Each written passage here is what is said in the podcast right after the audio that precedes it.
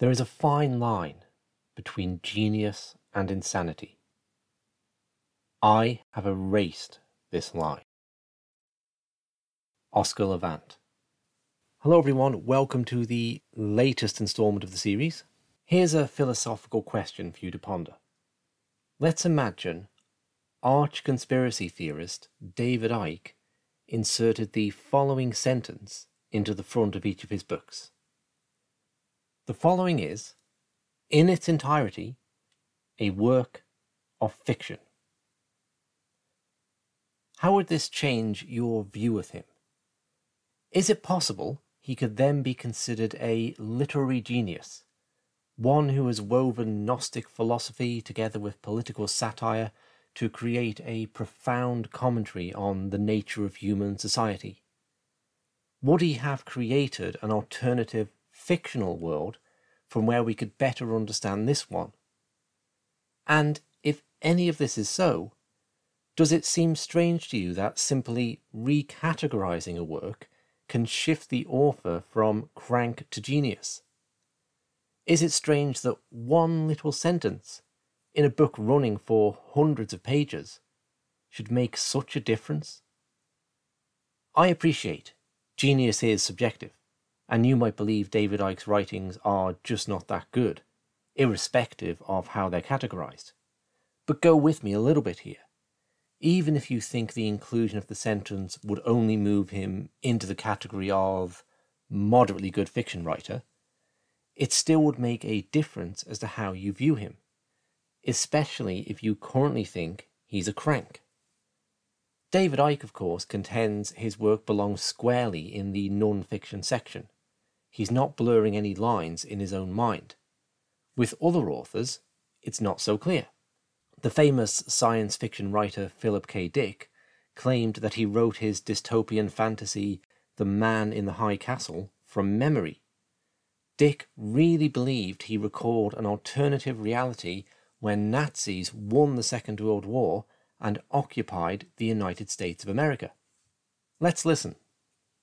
Does any one of us remember in any dim fashion a worse Earth circa 1977 than this?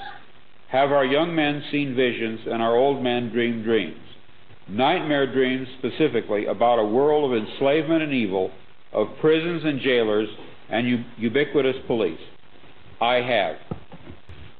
I wrote out these dreams in novel after novel, story after story.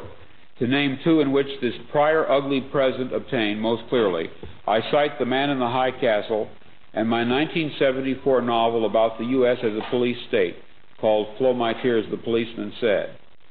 I'm going to be very candid with you. I wrote both novels based on fragmentary residual memories of such a horrid slave state world or perhaps the term world is the wrong one, and I should say United States, since in both novels I was writing about my own country. I can even tell you what caused me to remember. In late February of 1974, I was given sodium pentothal for the extraction of impacted wisdom teeth. Later that day, back home again, but still deeply under the influence of the sodium pentothal, I had a short, acute flash of recovered memory.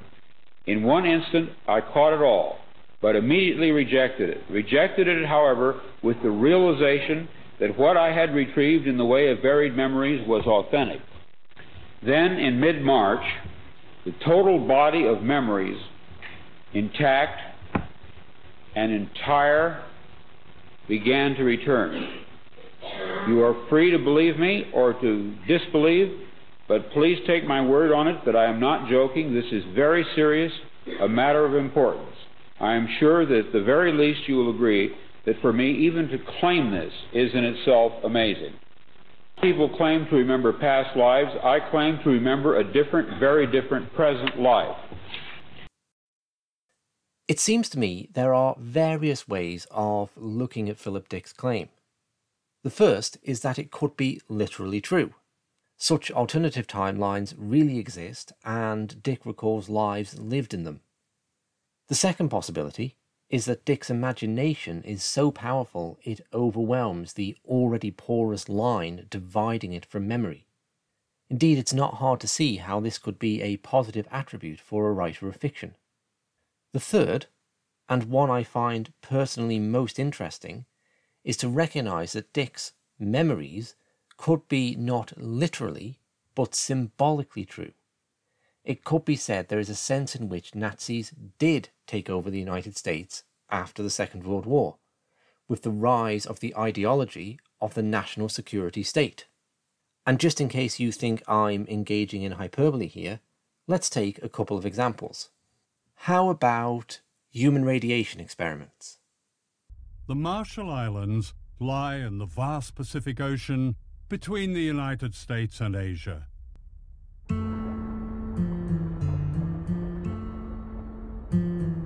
People here sustain themselves for thousands of years with abundant fish, breadfruit, and coconuts. All that changed in 1946 when the United States took over the Marshall Islands as a trust territory. A nightmare began. The islands were turned into a laboratory for the testing of nuclear weapons and the people into guinea pigs. Some of our people were injected with or coerced to drink fluids laced with radiation. Other experimentation involved the purposeful and premature resettlement of people on islands highly contaminated by weapons tests to study how human beings absorb radiation from their foods and environment. The secret of the Marshall Islands is Project 4.1. Declassified documents reveal a scientific program that began as a study of mice and became a study of human beings exposed to radiation. We have hundreds of women who have miscarriages. We have leukemia cancers. We have thyroid cancers. We have stillbirth babies. We have babies we call jellyfish babies. A baby is born on a labor table and it moves up and down like this. It's a colorful, ugly thing. It does not shape like a human being. It moves up and down like this on a labor table because that thing is breathing. That is a baby. How about the use of death squads? The School of the Americas became an essential force for the empire to prevent the people of Latin America from deciding the future of Latin America. So it went to work churning out thousands of puppets and proxies to do its bidding. Since 1946, over 64,000 officers, cadets, and non commissioned officers have graduated from the SOA from 23 countries across Latin America and the Caribbean. Many went on to lead the military units that will go down in history as the most heinous, far right wing death squads of our time. Training manuals used at the school, declassified after relentless grassroots pressure, showed they officially trained horrific tactics like torture, blackmail, extortion, execution of detainees, and the targeting of civilian populations. I could have played clips about the mind control program, the surveillance grid, and the millions dead in Southeast Asia and the Middle East. But I think you get the point. The visual image of a swastika flying over Washington, D.C. brings this into consciousness in a tangible way. It makes visible the often unseen empire. In his novel, Flow My Tears, the Policeman Said, Dick writes about the dimension shifting process. He only got the full feeling he was writing from memory after the novel's publication. It was in February of 1974 that my blocked off memories of Track A returned, and it was in February of 1974 that my novel, Flow My Tears, the Policeman Said, was released finally after two, two years' delay. It was almost as if the release of the novel, which had been delayed so long, meant that in a certain sense it was all right for me to remember.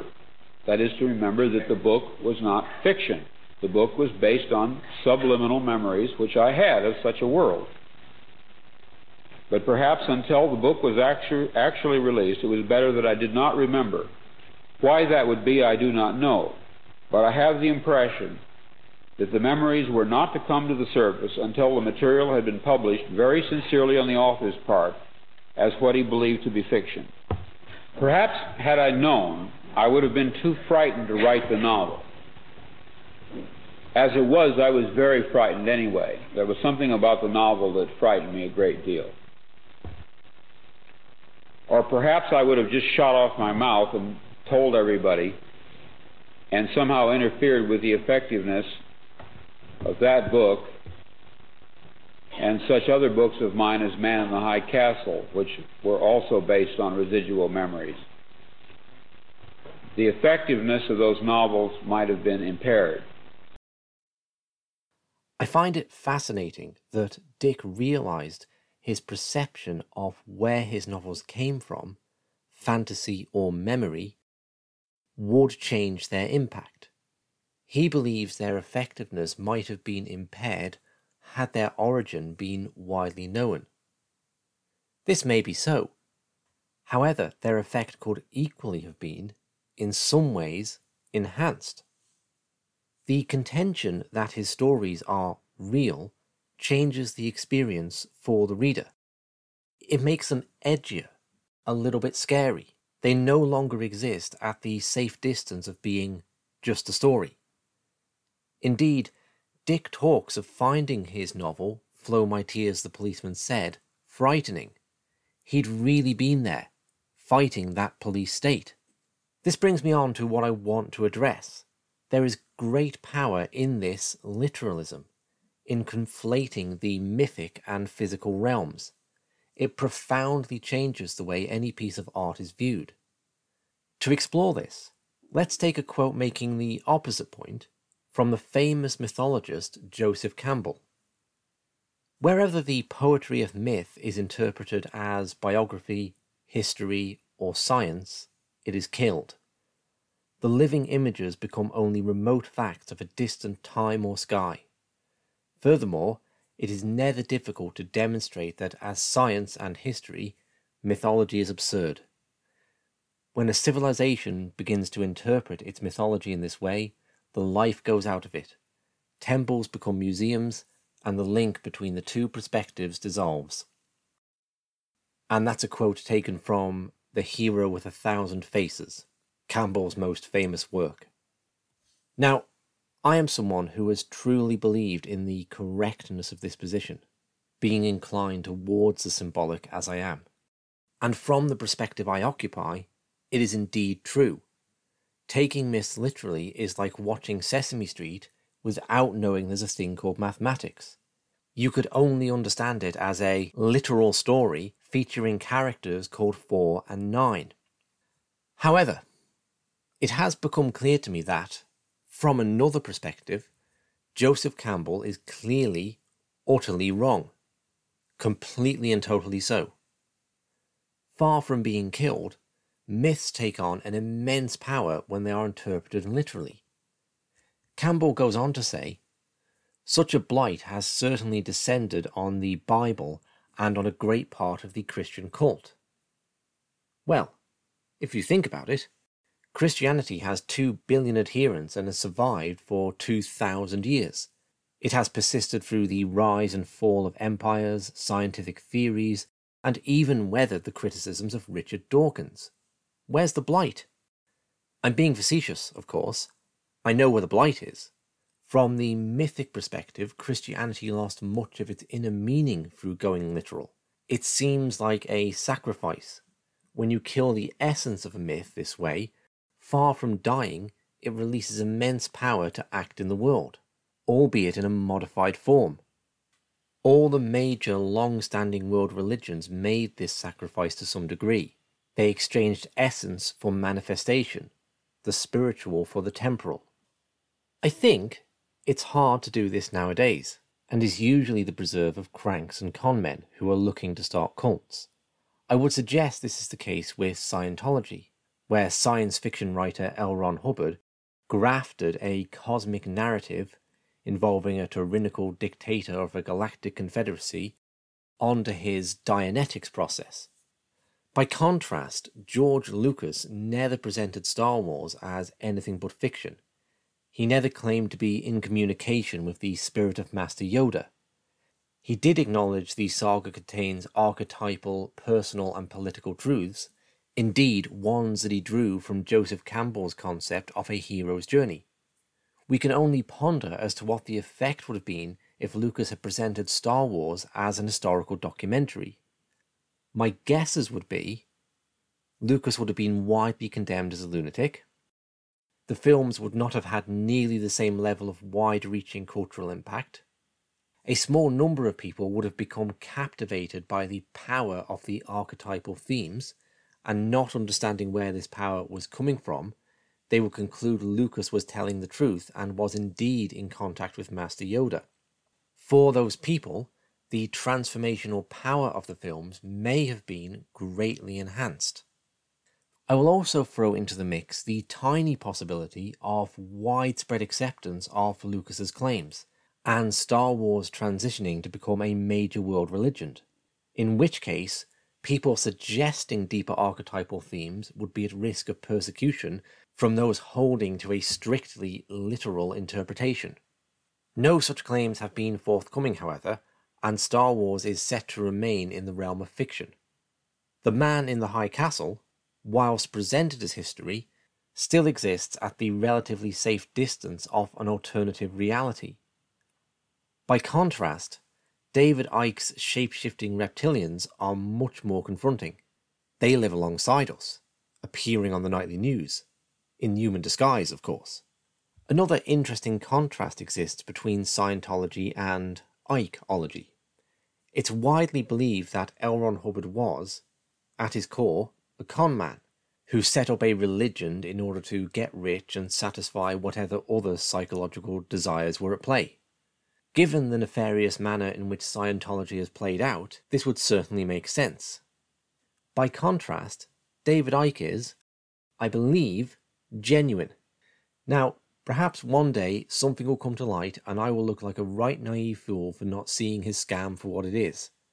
Perhaps David is profiting by millions from his book sales and tours and laughing at the gullible sods all the way to the bank. But, love him or loathe him, I do get the sense that he has spent the past 30 years working very hard for the liberation of humanity, at least in his own mind. And yes, he really does believe they are shape-shifting reptilians. So how does this literalism affect his work?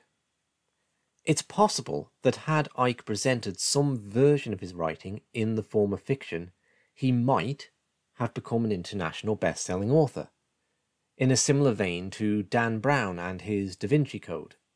People could sit around in the office lunchroom openly reading the latest Icke novel without the shame and ridicule I had to endure. Had this been the case, it's likely his work would have been here today, forgot tomorrow it would have become a safe story with which to pass the time. Entertainment. It would have lost its dangerous edge. That edge is dangerous and can no doubt send people spiraling into a conspiracy psychosis, something we'll look at later in the series. But how many people did David Icke's work radicalize in a positive direction, waking them up to the deeper spiritual and geopolitical realities of our world? The aspects of his work we might think of as being mythical doubtlessly play a role in this. Here we run into a contradiction.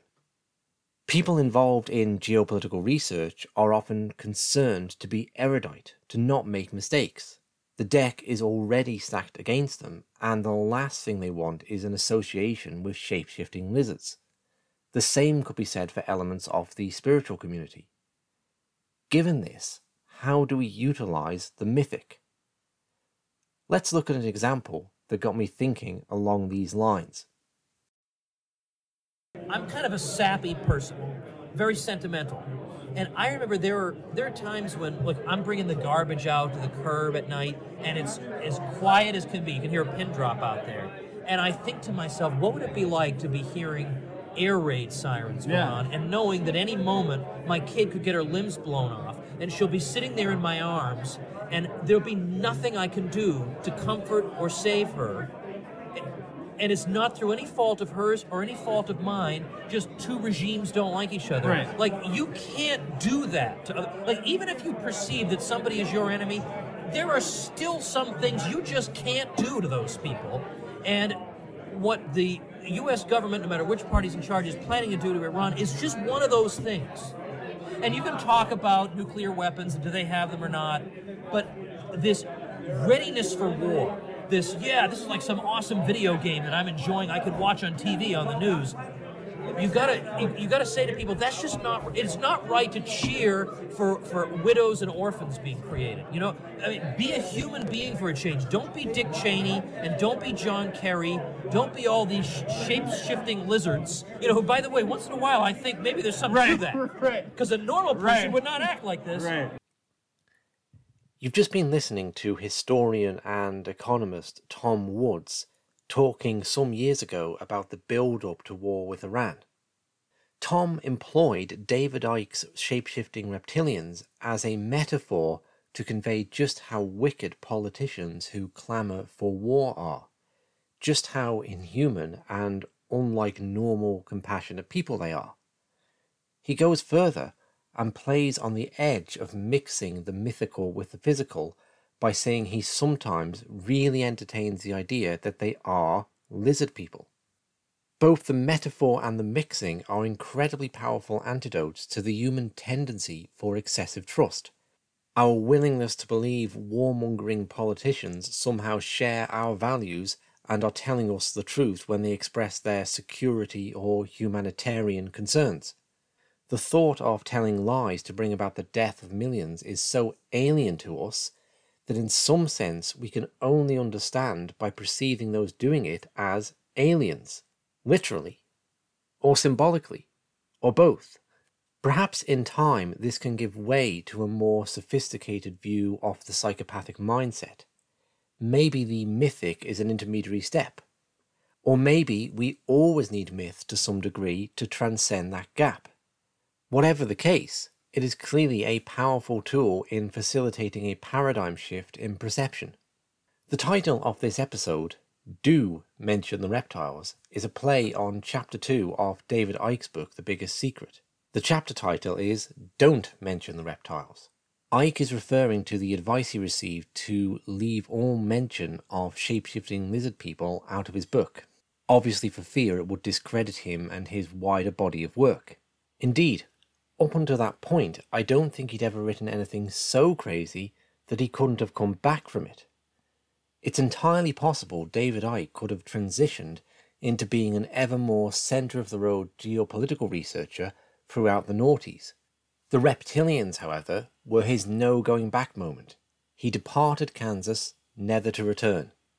So, like David, I am also suggesting we do mention the reptiles just not in a purely literal way. I am suggesting a need to re-mythologize the geopolitical sphere, and indeed let that mythology come into its full power by having a somewhat porous boundary between it and the physical world. Be shocking. Do mention the reptiles at dinner parties, or whatever mythical concepts work for you. To the extent that we don't do this, mythology arises anyway, just unconsciously so.